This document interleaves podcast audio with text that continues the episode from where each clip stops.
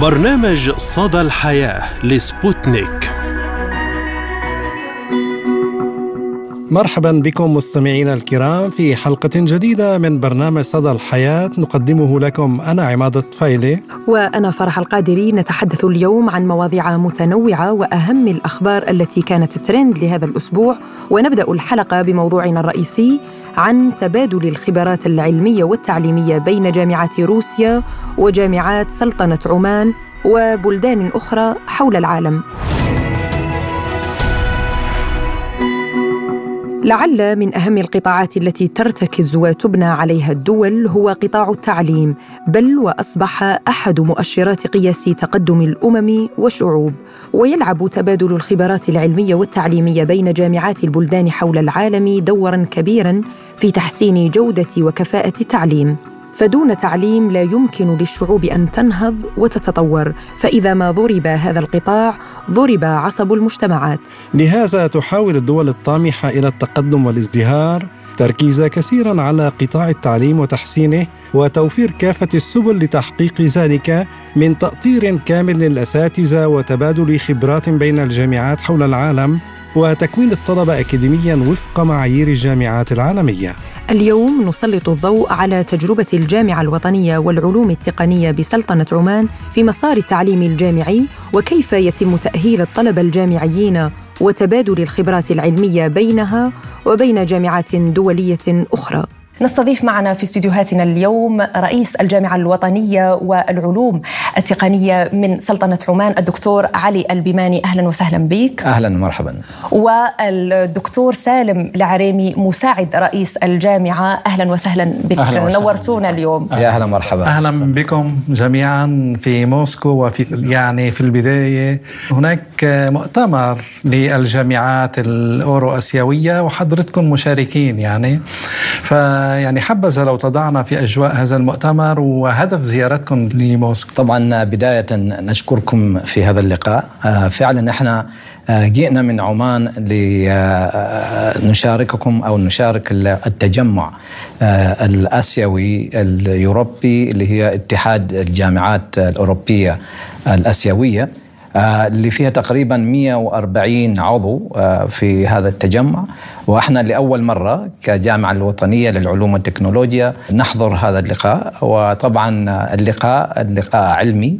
ولقاء إن شاء الله راح يكون إن هناك يعني التعاون يعني نحاول بقدر الإمكان التعاون بين الجامعة الوطنية للعلوم والتكنولوجيا والجامعات الأوروبية والآسيوية في مجالات كثيرة منها مثلا التبادل الطلابي، التبادل الأكاديمي وأيضا البحوث المشتركة إن شاء الله. يعني هي الزيارة الأولى لحضرتك لكن الدكتور سالم يمكن زيارة ثانية لروسيا بشكل عام. نعم شكرا جزيلا أنا سبق زرت روسيا وبالتحديد كازان في الألعاب الرياضية الجامعية التي أقيمت عام 2013. يعني انت ذكرت حضرتك دكتور علي التبادل الثقافي والزمالات مع بين الجامعات. كيف ترى اليوم واقع التعليم؟ لا سيما بعد جائحة كورونا تغير المفهوم التعليمي لدى الجامعات انتقلوا إلى الجانب الافتراضي. هناك الكثير من المؤتمرات العلمية أقيمت في فترة جائحة كورونا بطريقة افتراضية ولكن استمر يعني هذا الوضع على يعني بين الجامعات. كيف ترى هذا التبادل والزمالات بين الجامعات بسلطنة عمان ودول أجنبية في ظل ما يشهده العالم من متغيرات؟ هو طبعا أنا يعني أريد هنا أن أشير حاجة. إحنا كان عندنا حفلة تخرج قبل تقريبا ثلاثة أسابيع كذا. وكان هذه المجموعة الأولى اللي قدرنا أن ننتقل من التعليم التقليدي اللي هو الفصلي إلى الافتراضي إلى الخليط بين. فلذلك جائحة كورونا فعلا جات وعلمتنا أشياء كثيرة ومن بينها أن كيف نستطيع أن يعني نعلم الطلاب سواء كان وهم في بيوتهم بالوسائل الافتراضية. وفعلا الحين يعني حتى كثير من المؤتمرات كثير من اللقاءات يعني تجرى بين ال ال ال الوحدات سواء كان الجامعات المختلفه أو حتى الوحدات الداخلية في المؤسسات. إحنا مثلا في جامعة الوطنية عبارة عن جامعة متعددة الأماكن يعني مش كلها في في مكان واحد. عندنا تقريبا آه، يعني كلية الطب آه، في آه، تقريبا أكثر من 200 كيلومتر من ال- المقر الرئيسي.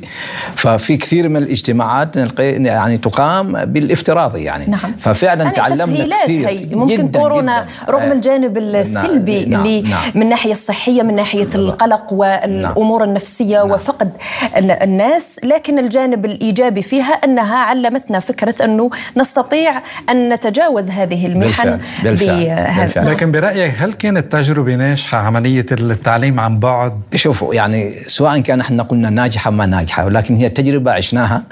والتجربة كانت أنا بالنسبة لي أنا كانت ناجحة 100% آه، لأن تعلمنا أشياء كثيرة. يعني منها مثلا التعاون أو التعامل مع الطالب نفسه. الطالب كيف أنت يعني تعلمه وأنت هو بعيد عنك نعم. بعيد عن الرقابة مختبرات. كذلك الرقابة للطالب. هذه كلها إحنا يعني تعاملنا معها وفعلا كان في نوع من التساهل هنا وهنا ولكن في النهاية تخرجوا هؤلاء الطلاب وانخرطوا في في أماكن العمل ففي النهاية أنا أعتبرها أن كانت تجربة ناجحة 100% ما أعرف دكتور سالم يمكن هو, هو, يعطيك هو ال- الكثير من الدول أو دول الخ- بعض الدول الخليجية كانت ما متقبلة التعليم عن بعد قبل جائحه كورونا.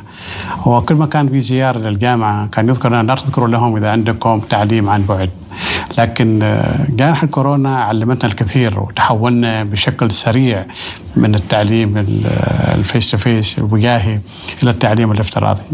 والآن الجامعات العمانية والكليات راح تعمل ترخيص برامج التعليم المدمج بين التعليم الوجاهي والتعليم الافتراضي.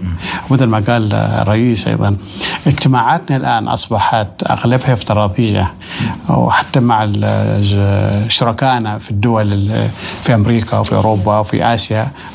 صار افتراضي سريع جدا ما تحتاج أنت وحتى داخليا انه يقول لك أنا والله ترافيك وأنا بتأخر وأنا كذا. فالحمد لله كثير من يعني من ناحية الوقت كذلك أي، لأنه بالفعل. أساسا فكرة التعليم الافتراضي يقال أنها قبل عشر سنوات تم تطبيقها في آه، الجامعات الإسبانية كمشروع آه، يعني آه، مستقبلي حتى يروا مدى فاعلية التعليم الافتراضي في الواقع للدول التي نستطيع أن نقول أنها متقدمة نوعا ما مقارنة بالدول ال- البسيطة. نعم. آه، خصوصا من أنا الإنترنت. اتذكر أتذكر يعني تجربة. أنا كنت في جامعة سلطان قابوس قبل ما أنتقل للجامعة الوطنية. من أحسن الجامعات الحمد في لله. عمان, بعمان وفي نعم. العالم كمان أيوة. العربي. الحمد لله. فيعني ال الافتراضي هذه كانت يعني مرفوضة.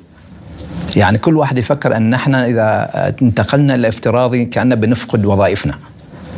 لذلك كانت مرفوضة. جاءت جائحة في خلال أسبوع انتقلنا إلى افتراضي. اللي كانوا رافضين انتقلوا إلى افتراضي. لأنه الواقع فرض بس ذلك. هو واقع الواقع مفروض. طيب دكتور علي بدي أسألك فيما يخص العلاقات يعني الأكاديمية بين روسيا وبين سلطنة عمان. قبلية. هو هو في الوقت الحاضر طبعا عمان الحمد لله آه، بالسياسة الحكيمة. إحنا أصدقاء اصدقائنا كل دول العالم. فعمان ترسل إلى إلى إلى روسيا وإلى الدول الأخرى طلاب سنويا. وأيضا أنا لما كنت في جامعة السلطان قابوس آه، زرت آه، جامعة الصداقة.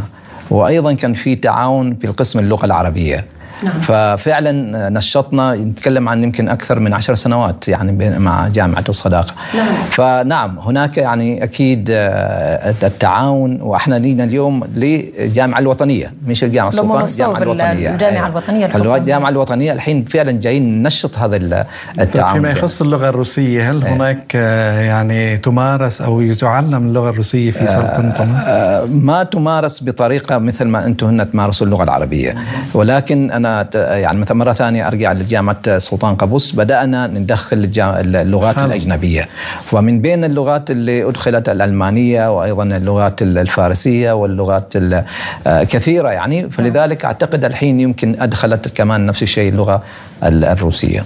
آه، يعني آه، إذا تحدثنا عن اللغة تحديدا آه، الجامعات في سلطنة عمان تركز على تعليم وتخريج فئات من من الطلاب بلغات أجنبية إضافية إلى اللغات التي يمتلكونها.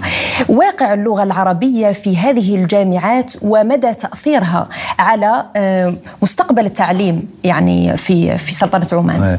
طبعا تتكلموا عن واقع اللغة العربية نعم. في جامعاتنا في, في عمان. جامعاتكم في عمان. أيوة نعم. في مواد لازم تدرس في جامعات في عمان لأن تعرف كثير من الجامعات الحين تدرس العلوم باللغة الإنجليزية ولكن ما فقدنا اللغة العربية في جامعات وأنا هذا ما أقصده أريد أيوة يعني تدرس آه، اللغة العربية فرض واقع اللغة نعم. العربية لأنها نعم. تعتبر من أهم اللغات نعم. في العالم بالفعل نعم. وفي التعاون الأكاديمي مع الكثير من الجامعات ولدينا تعاون مع بريطانيا وأمريكا الشركاء يعني لابد يكون التدريس خصوصا في الجامعة الوطنية عندنا الطب والعلوم الصحية وعندنا هندسة وعندنا صيدلة وعندنا التكنولوجيا المتقدمة ففي التدريس الأساسي هو باللغة الإنجليزية لكن مثل ما ذكر الرئيس إن في مواد لازم تدرس باللغة العربية للطلاب جميعا. حفاظا يعني اعلان نعم اللغة نعم.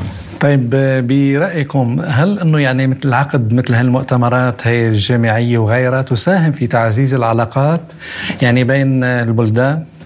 طبعا أكيد. يعني إحنا اليوم العالم أصبحت يعني قرية, قرية كونية. صغيرة جدا يعني. فاليوم إذا إذا إذا تنزل مثلا في النت في الإنترنت بتحصل على الجامعات يعني تصنف عالميا سواء كان المرتبة الأولى المرتبة الثانية المرتبة الثالثة. والعلاقة بين الجامعات العلاقة بين الباحثين هذه تعتبر ميزة طيبة لارتقاء الجامعات إلى المراحل أو للتصنيف الأعلى والأعلى. ففعلا إحنا وجودنا هنا على أساس من 140 هذا إن شاء الله نخرج ببعض من الجامعات نتعاون معها في البحث العلمي في أيضا تبادل الطلاب وتبادل الأكادر الأكاديمي وهي هي اللقاءات الوجاهية اللي راح تكون إن شاء الله مع الدول المشتركة في هذا المؤتمر. واللقاءات الوجاهية راح تقرب كثير من فرص آه، إيش اللي بيكون الأنشطة بين هذه الجامعات وإحنا متأكدين أن إن شاء الله راح تكون في تعاون كبير مع إحدى الجامعات الروسية مع الجامعة الوطنية مع بقية الجامعات الدول الآسيوية والأوروبية الأخرى إن شاء الله. نعم يعني آه، الحديث عن روسيا وفي ظل ما يشهده العالم من تغيرات خصوصا في الناحية الجيوسياسية وفرض اللغات على يعني إحنا آه، لدينا آه، تصور على أنه كلما كانت الدولة عظمى كلما طبقت لغتها في الدولة، يعني الدول الاستعمارية زرعت وغرست في عقول يعني الشعوب لغتهم سواء فرنسية إسبانية آه، أجنبية إنجليزية أمريكية. فاللغة الروسية اليوم وواقعها في بلدان الشرق الأوسط. كيف ترون؟ هناك رؤية لمجتمع معرفي رؤية لسلطنة عمان 2040 كيف ترون لي خلال 20 سنة القادمة آه، اللغة الروسية والتعاون الروسي مع سلطنة عمان في إلى هذا الحد يعني؟ مثل ما قلت في البداية عمان دولة صديقة لكل الدول العالم. لذلك سواء كان لغة روسية ولا غيرها وإن شاء الله في المستقبل ترى أن فعلا هذه اللغات كلها وإحنا عمان معروفين أن مجتمع فيه لغات كثيرة. إذا جيتوا هناك يعني إن شاء الله بنستضيفكم نستضيفكم يوم من الأيام. نتمنى زيارة إن شاء الله نستضيفكم يوم من الأيام. نرويكم أن كم لغة يعني تتحدث فيها المجتمعات العمانية. نعم. بوجودكم أنتم هناك بتحصلوا ان فعلا. لأن عمان كان لها تاريخ آه، عريق جدا آه، خاصة أيام البرتغاليين. فهذا يعني التاريخ يعني اضطرت عمان أن فعلا آه، تنتقل من باكستان إلى الصين وإلى أفريقيا. آه، وفي كمان نفس الشيء مجتمعات عمانية منتشرة في هذه الأماكن كلها. فلذلك اللغات أنا أرى أن مستقبلا هذه اللغات كلها سوف تتحدث المجتمعات العمانية. طيب دكتور علي طبعا عمان آه، علاقات حضارية مع الصين مع الهند كما حضرتك تحدثت. ودولة حضارة عريقة كان دولة بحار وملاحه وغيرها برأيك هل إنه هذه الحضارة أثرت بطبيعة العمانيين خصوصا فيما يخص إذا بدنا نحكي بالسياسي نعم. هلأ نعم آه لعمان دور معتدل نعم تعمل على توحيد كذلك آه نعم. مثلا الزياره الأخيرة للرئيس السوري بشار الأسد نعم. بالضبط دور عمان في تسوية الأوضاع بين نعم. سوريا بين الدول الخليجية نعم. بين مع تركيا نعم. مع في الملف اليمني كذلك دور كبير السلام هل دور إنه لهذه الأمور تأثير مثلا؟ لا ترى عمان مثل ما قلت لكم دولة صديقة لكل لا إحنا نريد حد يتدخل فينا ولا إحنا ندخل في حد. فلذلك يعني هذه العصا بين الوسط. بين الوسط. أيوه. فلذلك إحنا وتاريخ عمان من القديم كذا. وإلى يومك هذا وإن شاء الله تاريخ عمان وأيضا مستقبل عمان حيظل مثل ما هو. لكن مكا ما يعني متى ما طلب تدخل عمان في تغريب آه، العلاقات وحدثت هي مثلا الأمريكية الإيرانية مثلا دور عمان في اليمن دور عمان الآن في سوريا فلها دور إيجابي واضح يعني اللي تبادر وموقف ثابت لم يتغير نعم يعني ثابت. مثلا صحيح. اذا قلنا على الأزمة السورية كان موقفها أنها صحيح. هذه القضية شأن داخلي في سوريا صحيح. يجب صحيح. حله وإذا رجعتوا إلى إلى مصر كمان إذا نعم. تتذكروا نعم. أيام مصر نعم أيام مصر كل الدول كل الدول قاطعت مصر إلا عمان سلطنة نعم. عمان نعم. أعود إلى يعني المجال التعليمي نعم. نسبة الأمية منخفضة في سلطنة عمان وتقاس كذلك آه، تقدم ونمو الدولة نعم. على قلة الأمية يعني نعم. كيف ترون دور المؤسسات التعليمية نعم. في سلطنة عمان نعم. في النهوض بمجتمع معرفي خالي من الأمية بجميع فئاته لا سيما الفئة لكبار السن نعم الحمد لله في الوقت الحاضر تقريبا 30% من السكان العمانيين موجودين في المدارس 30% يعني نتكلم عن فئة كبيرة جدا تقريبا 700 ألف أما في الجامعات أو في في في المدارس. وفعلا المدارس يعني لما أخذ صاحب الجلالة في 70 كان عندنا ثلاث مدارس. والحين عندنا أكثر من 1500 مدرسة في عمان ومنتشرة. جامعة سلطان قابوس كان هي الجامعة الأولى الأولى في في عمان والحمد لله الحين يعني خرجت كثير من الوزراء تخرجوا من من جامعة سلطان قابوس. والحين جامعات الخاصة عندنا أكثر من 28 مؤسسة آه، تعليم عالي خاصة في عمان. هذه كلها تعليم عالي خاصة معناتها من آه، من الملاك من الأهالي هم اللي يأسسوا هذه. فهذه كلها مبادرات سواء كان مجتمعية سواء كان حكومية لتعزيز العلم في عمان. فأحنا فعلا أقول لكم أن عمان والحمد لله في أيدي أمينة من ناحية العلم. هو أول ما جاء حضرة صاحب جلال الله يرحمه يعني طيب الله ثراه من سنة السبعين مع المدارس اللي بدأت للأطفال والشباب. هناك فصول محومية يومية تقريبا في المدارس. فلذلك كثير من كبار السن التحقوا في هذه المدارس. نعم. فتعلموا والحمد لله يعني. لابد أن نسأل يعني عن دور روسيا في منطقة الشرق الأوسط والعلاقات مع الدول الخليجية وخصوصا يعني في ملف النفط بأوبيك بلس نعم. برأيك هل هناك أفاق لهذه العلاقات الروسية الخليجية؟ أعتقد هذا وجهة نظري وليس وجهة نعم. نظر الحكومة العمانية الدولة العربية يعني عرفت وخاصة دول الخليج عرفت أن نحن نكون محايدين ونحاول بقدر الإمكان نعزز العلاقة بين شركائنا سواء كان منتجي النفط أو الغاز ولكن شركائنا وإحنا شراكة في النهاية. اليوم دور على هذا بكرة دور على هذا. لذلك إحنا كلنا مشتركين ل يعني توازن القوى الاقتصادية في في في العالم. وإن شاء الله يعني الأمور هذه كلها بتنحل بأسرع ما يمكن شكرا لكم لتواجدكم اليوم معنا ونورتونا صراحة. شكرا جزيلا. نحن سعيدين بحضوركم. أهلا. وإحنا أسعد بوجودكم معنا وإحنا وجودنا معكم. شكرا. شكرا شكرا. شكرا, شكرا. نواصل مستمعينا الكرام معكم حلقة اليوم بأهم الأخبار التي كانت ترند لهذا الأسبوع وما هو أول خبر لديك يا عماد؟ ونبدأ بأول خبر من المغرب. تفاعل واسع في المغرب مع مشاركة أميرات في إعداد حلوى الشباكية الرمضانية مع والدتهن الألمانية. حيث نشرت أنيسة ليمكول زوجة الأمير إسماعيل عددا من الصور ومقاطع الفيديو تجمع بناتها أثناء إعدادهن طبق الحلويات المغربي الشباكية الذي يعد من الأطباق الرئيسية في رمضان.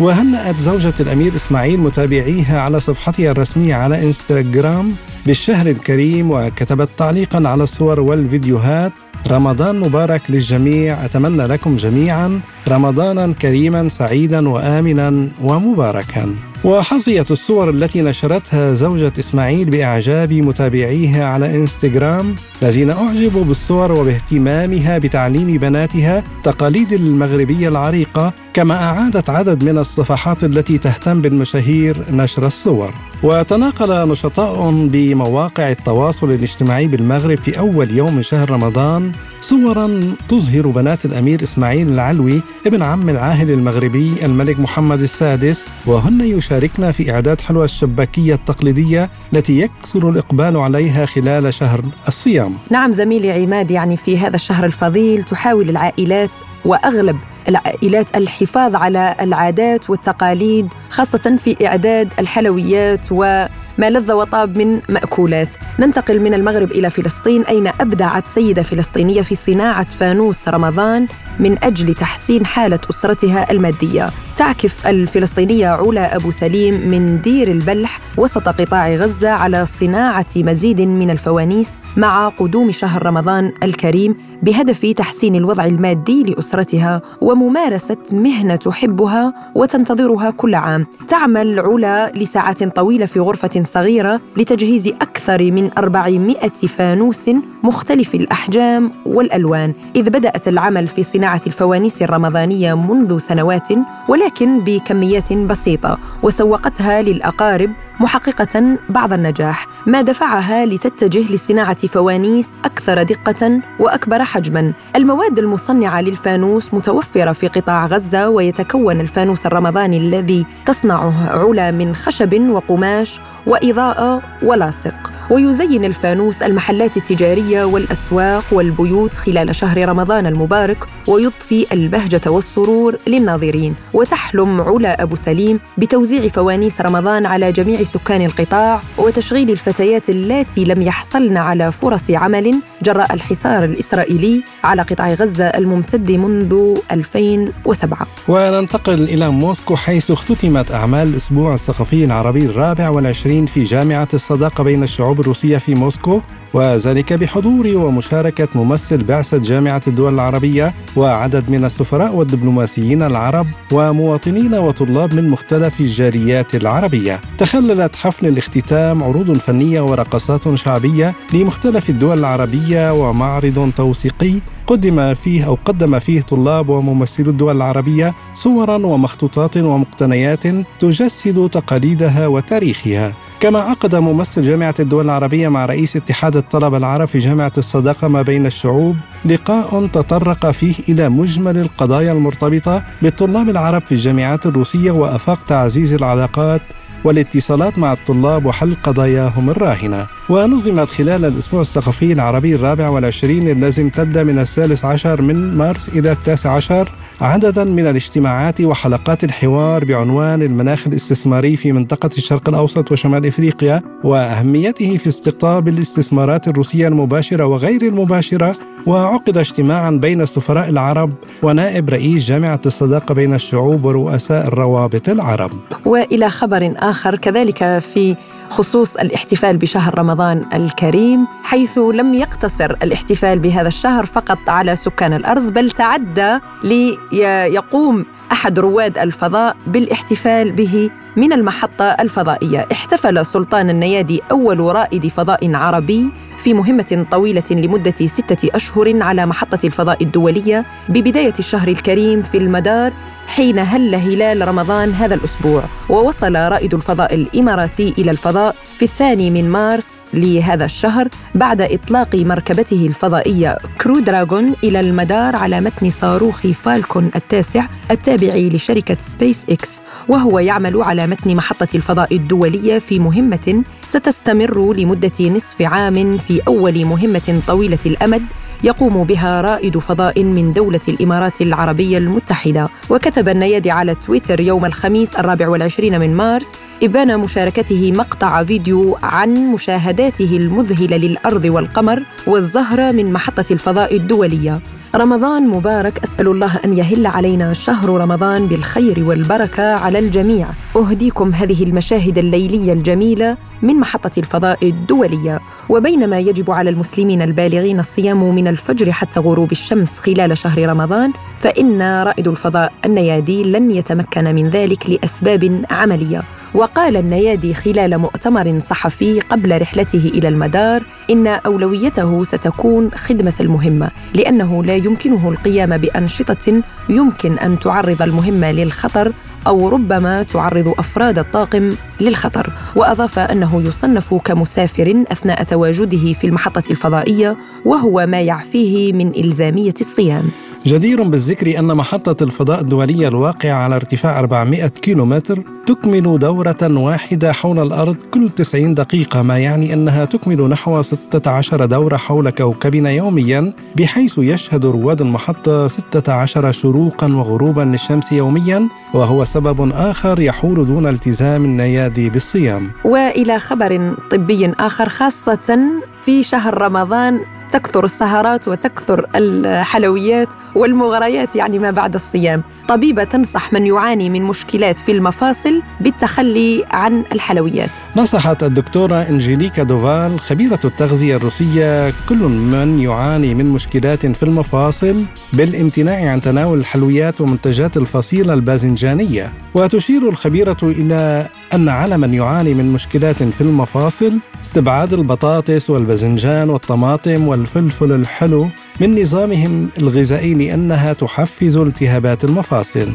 بالإضافة إلى ذلك يجب عليهم التخلي عن تناول الحلويات لأنها تحفز الالتهابات في الجسم أيضا. وتقول الطبيبة الأشخاص الذين يفرطون في تناول الكربوهيدرات البسيطة والسكر المكرر والمعجنات والحلويات والأطعمة المعالجة هم أكثر عرضة للإصابة بالالتهابات المختلفة بما فيها التهاب المفاصل. وتضيف الطبيبة الروسية كما أن الوزن الزائد يشكل ضغطا إضافيا على المفاصل ما يؤدي إلى تدميرها لذلك من الأفضل التخلص من الكيلوغرامات الزائدة. وأعتقد انه شهر رمضان سيكون مناسبة لإنقاص الوزن في هذا المجال. أكيد يعني زميلي عماد صحيا وهذا بغض النظر عن آه، ال- الذين يصومون وفق الدين بعد هذا العمر وبعد آه، مرور الكثير من السنوات خبراء أمريكيين وأطباء عالميين اكتشفوا أن الصيام مهم جدا للجسم خصوصا الصيام المتقطع ويعني يقدم على أن يكون للجسم. الإفطار يعني معتدل وليس بشكل كبير لأنه ستحدث مشاكل. أكيد آم، هناك من يعني فكرة أنه آم، عليك أن تتناول بالقدر البسيط. يعني. خاصة ليس بشكل كبير أنه الكثير من الناس يعتقدون أنه الإنسان جائع عليه أن يتناول كثيرا. لا ممكن أن تتناول وجبة بسيطة ثم بعد ساعة ساعة ونصف يواصل الإنسان آه، أكله. ولكن الصيام مهم جدا للجسم لمن يستطيعون. طبعا تتابع الطبيبة بأنه يجب الحفاظ على صحة المفاصل إضاف وإضافة أو إضافة منتجات غذائية غنية بالكولاجين. كما يجب على الأقل تناول أسماك دهنية مرتين في الأسبوع كما أن الخضروات الطازجية هي أفضل مصدر للكالسيوم العضوي الذي يغذي المفاصل. وإلى عالم الرياضة ميسي ثاني لاعب في التاريخ يسجل 800 هدف في مسيرته. أصبح الأرجنتيني ليونيل ميسي ثاني لاعب كرة قدم بعد الدون كريستيانو رونالدو الذي سجل 800 هدف في المباريات الرسمية وسجل الأرجنتيني هدفا في مباراة ودية ضد بنما والتي انتهت بهدفين نظيفين للأرجنتين وكان هذا الهدف رقم 800 للاعب في مسيرته الاحترافية وتوزعت أهداف ميسي ل 99 هدف. مع المنتخب و672 هدفا مع برشلونة الإسباني و29 هدفا مع باريس سان جيرمان الفرنسي ووفقا للاتحاد الدولي. لتاريخ وإحصاءات كرة القدم أصبح ميسي ثاني لاعب يسجل 800 هدف في مسيرته المهنية في المباريات الرسمية. وكما قلنا البرتغالي كريستيانو رونالدو قد سبقه لهذا الإنجاز.